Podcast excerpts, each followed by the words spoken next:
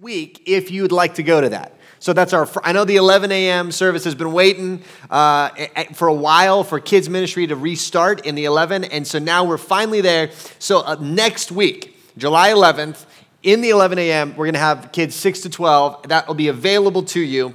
And, uh, and I got to teach the 6 to 12 year old class in the 9 a.m. last week, and it was so much fun. Um, now, I will say this we're about to read God's word. We're going to have some readers come up and do that. But before they do that, I want to explain something because uh, you might think, okay, uh, this, this is not an ideal Sunday to talk about divorce and remarriage.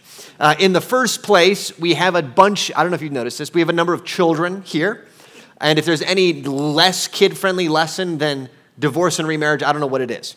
Uh, so you might think, let's pick a kid friendly lesson for today. Or you might think, hey, it's 4th of July weekend. Let's do something thematic. Let's do something, you know, I don't know, America themed. Here, here's what our church firmly believes that the greatest need of our kids and the greatest need of our country is the same need, and that is to understand for themselves the real Bible, which reveals to us the real Jesus. We have no greater need for our kids, no greater need for our country than the real scripture pointing us to the real Jesus. Amen? So, with that, we're gonna let's let's uh, welcome Carlos and Gloria Gomez as they come to read God's word for us today. Yeah, you should clap for them. I love these folks.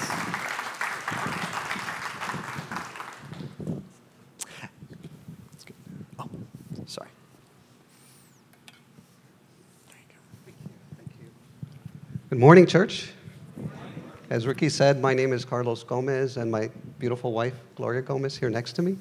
Uh, we've been members here at Cross of Grace for about five years now. We ask that you please stand during the reading of God's Word. Mark chapter 10, verses 1 to 12. And he left there and went to the region of Judea and beyond the Jordan, and crowds gathered to him again. And again, as was his custom, he taught them. And Pharisees came up in order to test him, asked, Is it, is it lawful for a man to divorce his wife? He answered them, What did Moses command you? They said, Moses allowed a man to write a certificate of divorce and to send her away. And Jesus said to them, Because of your hardness of heart, he wrote you this commandment. But from the beginning of creation, God made them male and female. Therefore, a man shall leave his father and mother and hold fast to his wife, and the two shall become one flesh. So they are no longer two, but one flesh. What therefore God has joined together, let not man separate. And in the house the disciples asked him again about this matter, and he said to them, Whoever divorces his wife and marries another commits adultery against her. And if she divorces her husband and marries another, she commits adultery. This is God's word. Amen. You may take a seat.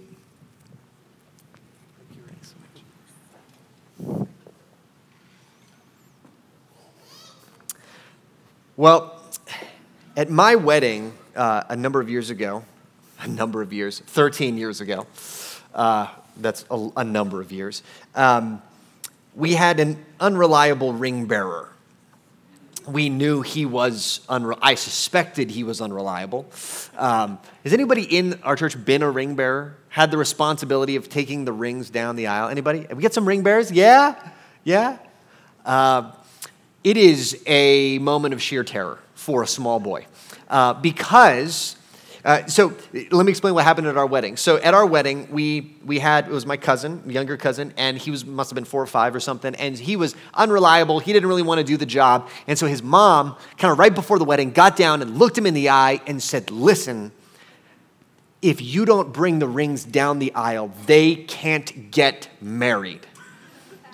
And so, like, a change came over him, like, okay, okay, I gotta do this. You know, I gotta. And so, so he He's got the little pillow with the rings, and we got married in a large church, and so there was a long aisle, and you could just tell his eyes were wide. He's looking around, he doesn't want to be there. But what's keeping him going step after step is his mom's voice saying, If you don't do this, they can't get married. You know, if you don't do and he's he could just tell he's just kind of reluctantly. And now what he was supposed to do is get down to the stage, and the stage was this stage was, you know, had like 10 little tiny steps up to the top. He was supposed to just peel off and go sit with his mom, and, and you know, and, and that was that. Instead, believing that he was critical to the ceremony, he began to not peel off. His mom is waving him over. He looks at her and says, No. and then he begins, he looks at me. He's looking at me because Jen's not out yet. He looks at me. He begins to take a step and then another step. And so he's climbing the steps, and the whole wedding party is going, This is not supposed to happen. What is happening? So he, he's driven by this mission. He will get the rings to me. He gets all the way up to the top, hands me the rings, and then at the pinnacle, he's, his, his little back is in the spotlight of this whole ceremony. He realizes in that moment he has a little boy wedgie. His, his, his, uh, his little suit right there in the spotlight. He decides to try to wriggle out of it, take care of it, and then walks down the steps.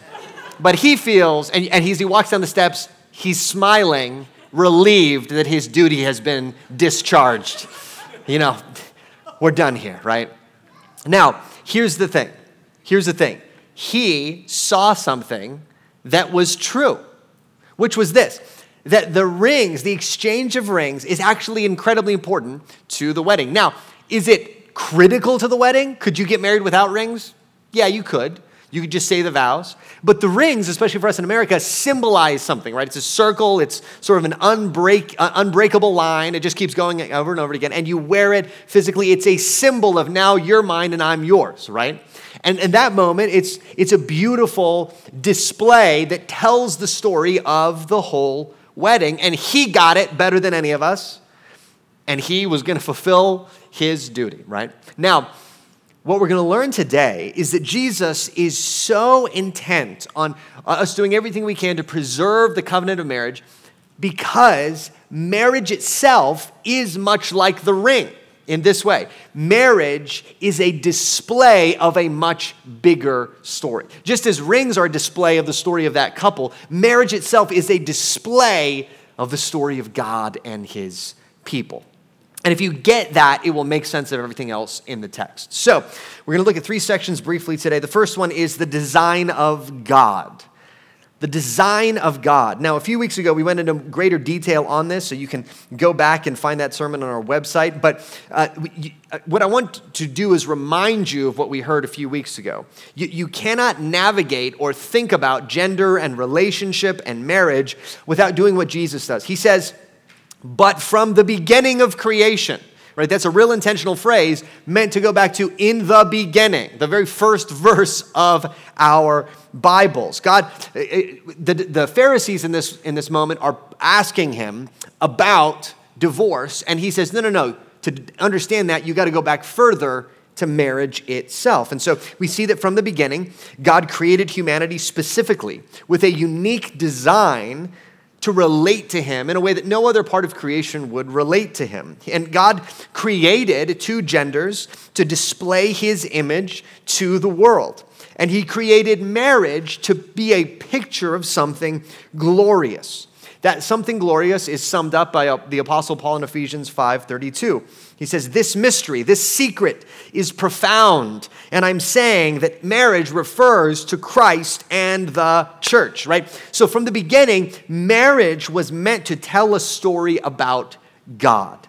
From the beginning, it was designed to tell the story of heaven and earth meeting and God and man's relationship. Uh, it's designed to tell the story of God and his people. And, and, and you see that the way that marriage is supposed to play out is supposed to image that, right? The, the world's, as we talked about last time, the world's way of thinking about marriage is essentially, if I could say it this way, a selfish view of marriage. Meaning, I'm here, I'm me, I have a bunch of needs, can you fulfill these? And the other person goes, Well, I don't know. I have a bunch of needs. I have a bunch of things. Can you fulfill my needs? And so you try to find somebody that's like, Yeah, I think we could sort of kind of work this out. And when you stop fulfilling each other's needs, it's like, All right, peace out.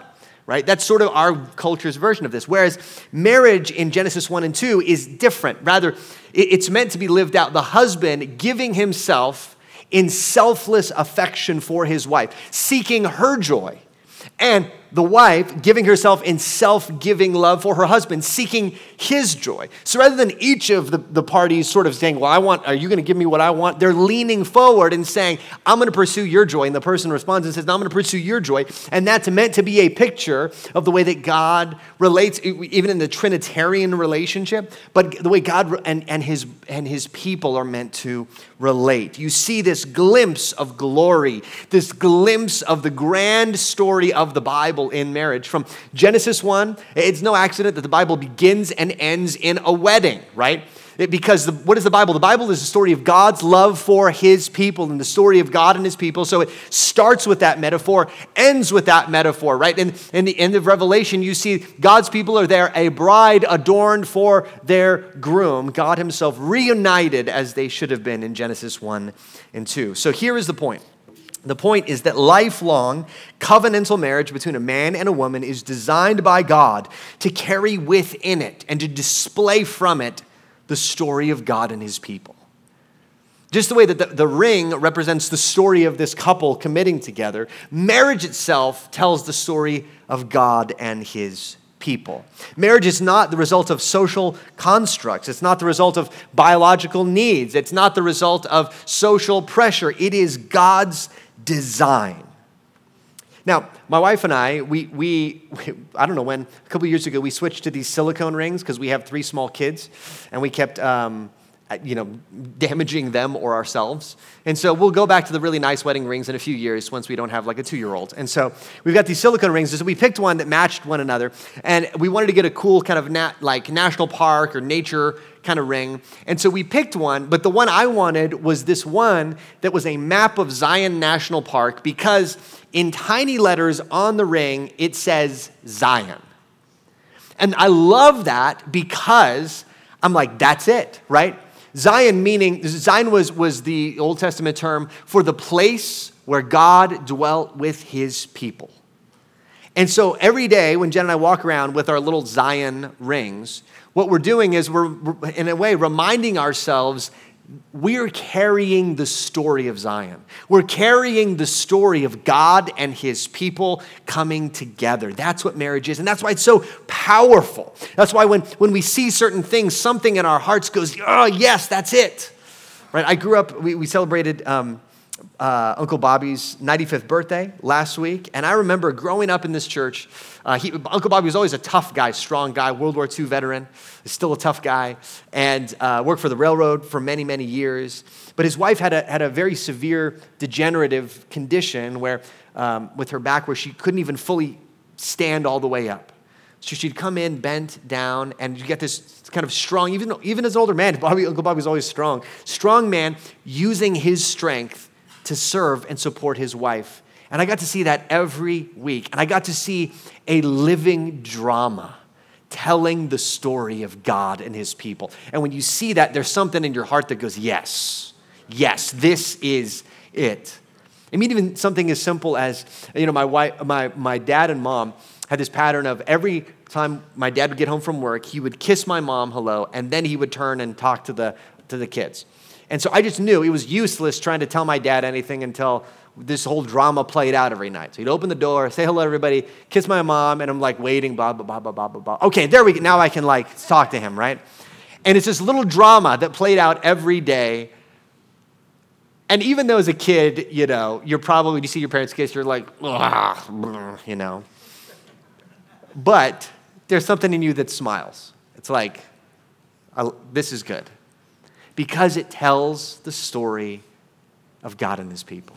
So, the reason Jesus says all he says is because humanity has been given, has been entrusted with this symbol, this display of the story of God, the design of God. Second, part two, though, the reality of divorce. Now, Jesus introduces this topic saying that divorce in God's design should not exist. Divorce exists because of the hardness of human hearts, right? What happens is that sin twists our hearts.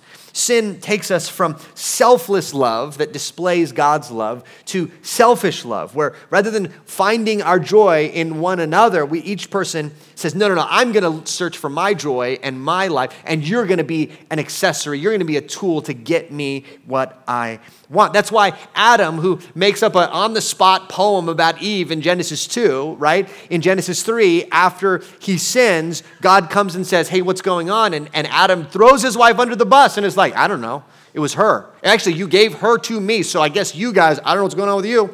Something bad, you know? And you just think, What happened to this song? That's what sin does. It twists our heart. That's why divorce exists. That's why marriage is difficult. So, Jesus' simple summary is when is divorce desirable or good or uh, something to be happily and joyfully pursued? It, it, it's not to be, but it can be permissible in a fallen world. Now, you might say, wait a minute, I, it sounds like Jesus is saying divorce is never permissible. Isn't that what he just said? Well, we're helped here by the whole counsel of Scripture. So, this is very important. When we're looking at Scripture and something seems hard to understand, we want to look at the rest of Scripture and see what does the rest of Scripture say. Scripture interpreting Scripture. So, the emphasis here is Jesus' point that, that, that the divorce is an aberration of God's design. But in the rest of Scripture, we see that divorce can be allowable, permissible in two and a half, I'm going to say that, two and a half cases, what seems clear in Scripture. So I'm going to lay this out briefly, but uh, again, every situation is different, um, and, and, we'd be happy as pastors to talk with you more specifically about ev- you know, your specific case. But I just am trying to be faithful to deliver what Scripture says here. So, first, divorce is permissible in cases of sexual immorality or in cases of uh, immorality. Now, this exact story is repeated, in a sense, in Matthew 19. So, it's either uh, a, a, different account of the same uh, teaching or maybe times where Jesus taught two similar things. But in Matthew 19, Jesus teaches this, but adds the cap- caveat, except in cases of immorality, of sexual immorality. Porneia is the Greek.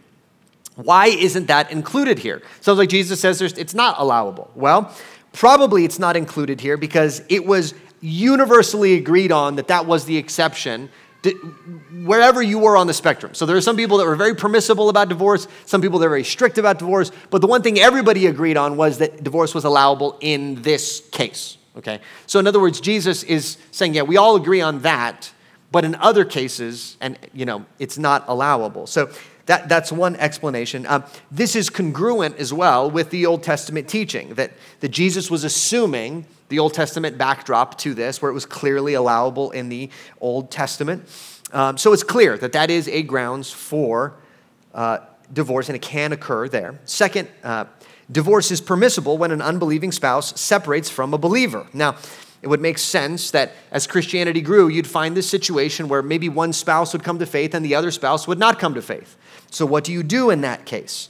So, Paul addresses it, saying, if the unbelieving partner separates, let it be so. In such cases, the brother or sister is not enslaved. So there will be times where an unbelieving spouse may abandon the marriage, either um, physically abandon it or, or in some other way that would constitute abandonment of the marriage. But that being said, it would be preferable, the emphasis in, in that section of 1 Corinthians 7 is that, that if the unbelieving spouse will consent to live with you, continue to try to win them to the Lord. Uh, Paul says, How do you know whether you will save your spouse? So the hope is, even if it creates great difficulty, in that perhaps as one spouse, but not the other, acts out the drama of redemption and the story of God's people, they will point the other to Christ. And we've seen that happen. Very difficult cases, but we've seen God do amazing things there. We've also seen cases where the unbelieving spouse simply refuses and simply uh, will not continue. Now, third case separation, as the way you want to say it, separation is clearly warranted when abuse occurs, and divorce may well be permissible. Now, this is where, again, we're using the whole counsel of Scripture. God hates abuse, period. He hates when somebody strong manipulates or abuses the weak. He hates when authority or power is used to take advantage of others. That is throughout Scripture, that is in the Old Testament law, that's in the prophetic uh, writings, that's throughout all of Scripture. And God puts authority in place to try to prevent this and to restrain this. Some of that authority is government and civil authority. And so we believe strongly that civil authority should be involved in cases where it is warranted by law, clearly. In addition to that, there is ecclesiastical authority, church authority. One of the, the benefits, joyful benefits of being part of a local church is that should something occur that is totally out of character, the church itself would be able to call that person to repentance and, and bring an appropriate spiritual authority over them to, to, to push them toward repentance and invite them to repentance. And so when abuse occurs, the overall command of Scripture is to defend those who find themselves weak. And that must lead to physical distance and the removal of the person from an abusive situation and the appropriate involvement of authority. Okay, so I hope you hear what I'm saying that. We're, we're not saying any, counseling anybody uh, otherwise. Now, is divorce permissible in this case? This is not something that is clearly articulated in Scripture, but what, what we, I'm going to go at what it seems, what does seem clear in Scripture. Every situation is different. Every situation has to be walked through, but, but at times we have seen repentance occur and people turn away clearly from that with counsel, with the involvement of authorities, and, and it can be restored. And in those cases, we rejoice. But if in their actions a spouse proves to be an unbeliever, divorce can be scripturally permissible because the unbelieving spouse has abandoned their biblical covenant of marriage. Now, and I will also say, just anecdotally, in every case that I've personally encountered a spouse that will not turn away from abuse or abusive behavior, they have proven to be an unbeliever. I simply have not encountered a case where it seems as though, yeah, this person seems a genuine Christian, but they keep abusing. No, I, I, I think Scripture would say no. They, their actions would prove them not to be.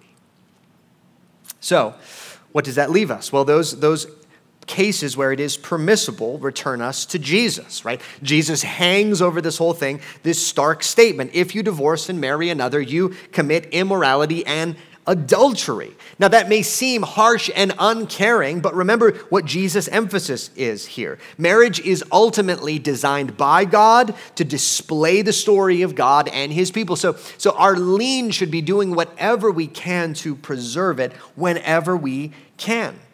And yet, in that paradigm, Jesus tweaks the existing paradigm of marriage in a couple ways that I think are just brilliant.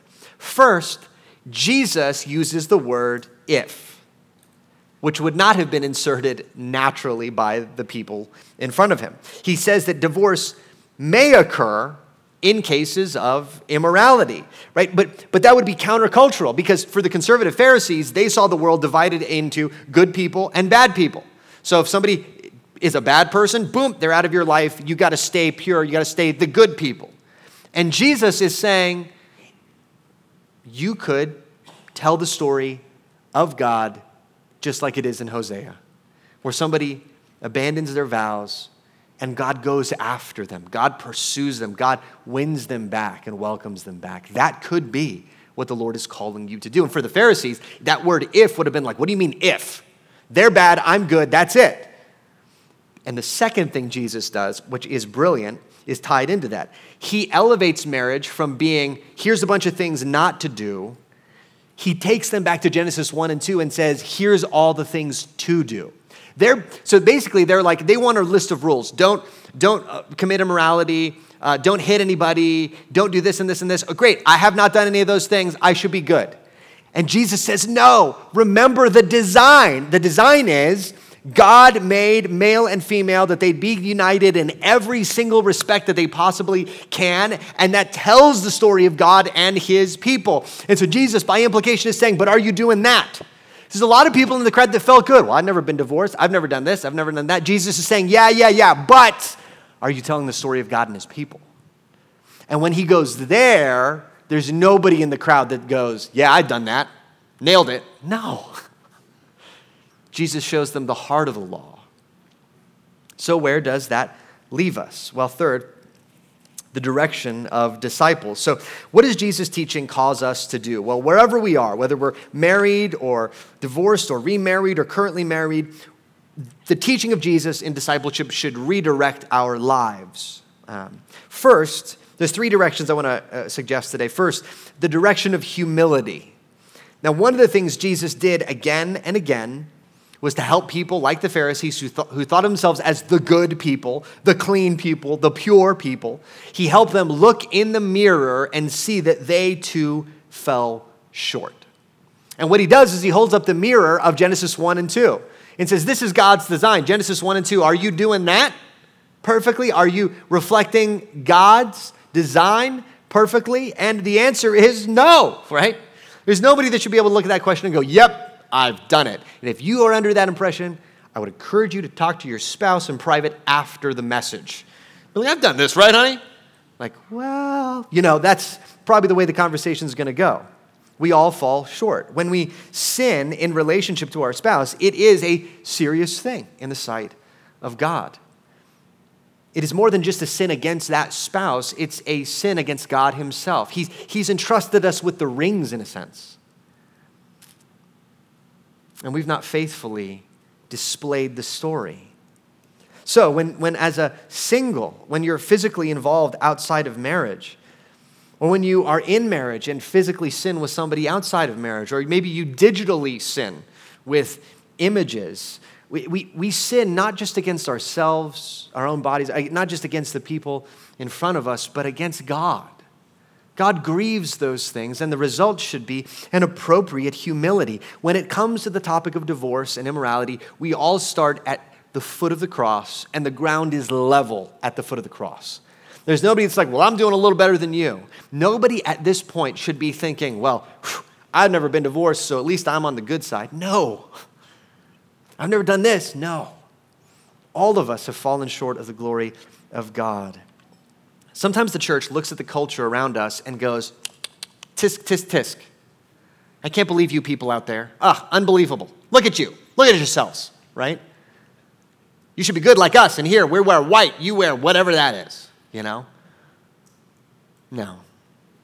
In speaking to those and relating to those who live as LGBT people, or in speaking to people on their third or fourth or fifth marriage, or speaking to people who use Tinder or whatever, in speaking to the sinners, whoever they are, we must heed Jesus' words and realize the ground is level at the foot of the cross. Second thing, though, the second is the direction of grace. Here is the amazing thing Jesus continues his mission after he says this to the cross. In that we see the grace of God. In fact, Jesus standing before his people and teaching this message itself shows us God's pursuit of his sinful people. He is the embodiment of the husband in Hosea who comes after his wayward bride. He goes to her again and again and again. And, and uh, Hosea 4 16 says this In that day you will call me my husband, and I will betroth you to me forever. I will betroth you to me in righteousness and in justice and in steadfast love and mercy. Jesus stands, even as he teaches this, he teaches this to hold up a mirror to help people see their need for grace, but then he stands as the embodiment of grace itself. Rather than standing before these sinful people and going, So I'm out and good luck. No, he simply turns and walks and continues to the cross where he, in love, will lay down his life to cover the sins of his bride. This is the application, friends. If you humbly see your need for Christ, receive the grace of Christ and rejoice. Like years ago, I've told this story before, but I, can't think of a better illustration. When I was 19, I was doing an internship um, at a church, not here and I was back here on Christmas break, and it got revealed on Christmas break that I'd, I, I'd had a pattern of quick glimpses and then longer glimpses and then longer glimpses of things I should not have been looking at that were sinful on my computer. And it came out over the Christmas break, and so I had to call, I was devastated, I had to call the pastor that I'd been working with at this church and just say, look, this is what I've done. I want to repent. I want to lean into this. And, and, and so I kind of poured my heart out and I, and I paused and I fully expected the next thing for him to say would be the first thing for him to say would be, Well, you know you can't come back. And you know that ministry is not in your future. And you know that you're going to need to spend a lot of time thinking about how bad this is, et cetera, et cetera. Now, he did later in the conversation, lovingly make, you know, confront me and make sure I was understanding this. But the first thing he said absolutely wrecked me. The first thing he said was, Ricky, as you have sought to repent of your sins, it is my joy to tell you that you are forgiven and loved by God and by me.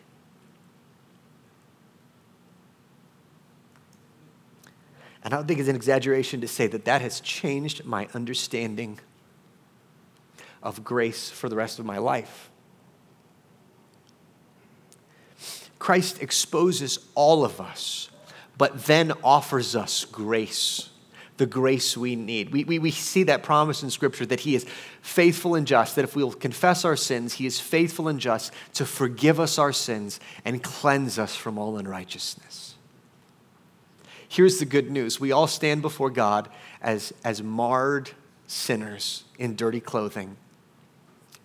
But at the end of Scripture, in Revelation, the church stands arrayed in white, like a bride adorned for her groom because of the work of Jesus. Like, I just feel like the Lord pressing in on this. If you today have sinned in the past, especially I feel like for somebody here today that they may have they may have divorced a spouse and they now see that it was not right. The Lord does not look down at you with a tisk tisk. He looks down on you with grace in the person of Jesus Christ. See him and receive it today, friend. Third and last, and briefly, the direction of resolve with the direction of humility, the direction of grace, and the direction of resolve. What this should cause in our hearts is, is an appropriate humility, a desire to, to, to honor the Lord, and a resolve to try to tell the story of Jesus as clearly and as faithfully as we can. And, and let me just say this if, if you are married, your call is to not just not get divorced. Sometimes I feel like that's the bar. You know, even couples joke about it. Well, we're not divorced yet. And you're like, ha, ha, ha. you know, um, somebody need to talk to them. Right, that's kind of the bar where Jesus lays out a totally different bar. Jesus says, Are you telling the story of God and his people? Right, that's the resolve we should have to live that story as faithfully as we can. Strive for this. And let me just say from experience, I, think if you're not actively trying to live this story out, if you're just drifting, nobody drifts toward the story of God and his people. Like, yeah, I wasn't doing anything and I just started doing better. No, it takes a resolve to go, okay, there's some ice between me and my spouse. I got to break through that. And let me just say this men, you have a unique responsibility to keep and cultivate your marriage in the pattern of Christ, especially in Him being the initiator to go after her. One of our pastors often says that, that if your wife is struggling, and as a man you're tempted to go, Yeah, I don't know what her deal is, remember that in the view of Scripture, you have likely either led her to where she is or left her where she is and neither of them are a picture of Christ. So go after her. Go after her. Uh, it, it is much less common for, for men to seek out marital counseling. It's much more common for the wife to initiate the need for help. I think, guys, we got to take, we got to change that. We got to change. We got to be the ones to go, you know what, let's get together with an older couple. Let's get together with somebody. This doesn't seem right. This is a pattern. Let's go. Let's fix this. Let, let's be men about this. I do not care if you can smoke the meanest brisket in the city of El Paso and your marriage is languishing. We need to change our definition of masculinity to be what's actually masculine in the pattern of Christ. And remember that there is help in the community. There is help. The church offers help. We offer help to one another. Not that you're just going and blabbing your business to everybody, but, but intentionally, specifically seeking counsel from other couples that can help you. We, we need to do this together. That's married. If you're single, now you might think, well, this is a weird marriage, uh, message, and I'm glad I'm not married. This is, you know, Actually, in Matthew 19, after Jesus teaches this, the disciples, this is not in this passage, the disciples go, So if that is true, then it would be better for us not to have married, basically. Like once you see the goal, you're like, Yeah, I don't know if I'm going to do that. Like that's, You know, and Jesus does not say, no, it'll be fine. He says, yes, some are made eunuchs for the sake of the kingdom of God. And they're like, whoa, okay. Nobody's talking about that, you know. So, what do you do if you're single? Well, if you're single, you too display the story of God and his people. And how do you do that? You tell the story of Jesus' commitment to his bride and the bride's commitment to Jesus. And the way you do that in a radically counterculturally, a beautiful countercultural way is pursuing celibacy, purity, and joy in Christ. Our world has absolutely no category for that. Like it is insane to talk to people in our world and think, no, I, I you know, I'm, if they're not a Christian, if I can't get married, I'm just not going to relate physically in that way. And our world is like, that's impossible. You can't do that, and that's stupid, and I don't like it. And why don't you? And you should. And now I feel bad, you know. And and it's it's this countercultural force that I think is one of the most powerful countercultural forces in our world today. To say, I'm living out the story of Christ in His church by being satisfied in God and pure in all of my actions. And let me just say, side note too, if this is what marriage is, if this is what marriage is, it does change who you pursue as a spouse, okay? Like all of our lists, I mean, we all have our lists, right? I want somebody with this kind of hair and I want them to, they need to like Coen Brothers movies. Who cares, man? You're locking in for 40 years, so you should be looking for are they good at resolving conflict? How do they relate to their close friends? Do they love Jesus? I mean, that's the stuff you're looking for, okay? You should think they're attractive also, but, but that, that's, that's the stuff you're looking for. And last, let me just say this. I know if you're sitting here and you're divorced, and that is a number of people in this room, the number of people in this room that are divorced. This is a strange message, but I, I really pray that you could hear God's heart for you. I do not know the circumstances leading up to your divorce, but God does. And here's what I would counsel you. As I've talked to a number of divorced folks over again, they feel stuck in this loop of that story of what happened to them and what the, the person did to them, or maybe what they did. Let me just encourage you in Christ, you have a better story to live out. You have a new story to live out. That does not have to define the rest of your life. You know what defines the rest of your life? Christ's love for his people and his love for you. So today, hear the love of Christ for you. Thank the Lord for a better story and seek to live in a way that points people to Jesus. All right, last thing I'll just say, wrap it up this way. I was at uh, another friend's wedding. I won't say who, whose friend, it, whose wedding it was because they're here, so don't tell them. Um, but at this wedding, uh, they, they had a memorable ring bearer as well. And they chose, unwisely, I think, to give them the actual rings. And so, if memory serves, they gave him the actual rings. This guy comes around the corner, sees all the people looking at him, flips out, and he's supposed to go like straight. He starts veering off, veering off, veering off, and then just dives under the seats and will not come out. And so his, you know, his mom had to go like get the rings or whatever from him and get them back up there because there was a recognition by everybody we could do this wedding without the rings, but we, we, we need the rings. I mean, it'd feel weird, right? I love you, I promise, promise, and then there's just nothing and then they go. That's no, no, no, no. We need the rings. Give it, you know. And, and, and in that way, we should have the same attitude about marriage. Like Christ, the story of Christ in the church, God doesn't need us to display that story, but God invites us to display that story. The story's happened, He's doing it, but He says, Will you tell it? Will you help me tell this story? What a privilege, church. So, as we take communion, I want to invite you to take the, the elements that are in front of you, and we're going to take communion. And we're going to remind ourselves of this story. And we have a number of kids in here. Um, and, and so, parents, I want to help help you to help your kids. If they if you believe them to be believers to the best of your ability they're welcome to take the lord's supper. If they're not to encourage them to wait and observe. This could be a great moment for them. And if you're an unbeliever you don't know if you're a christian go ahead and just wait and observe. But i want to encourage you to take the two elements and, and get it to where you could take the little the little wafer that i hate but represents christ. We'll get back to the bread someday. Um, Take that in your hand and hold in your hands the two symbols of Christ's love for his people.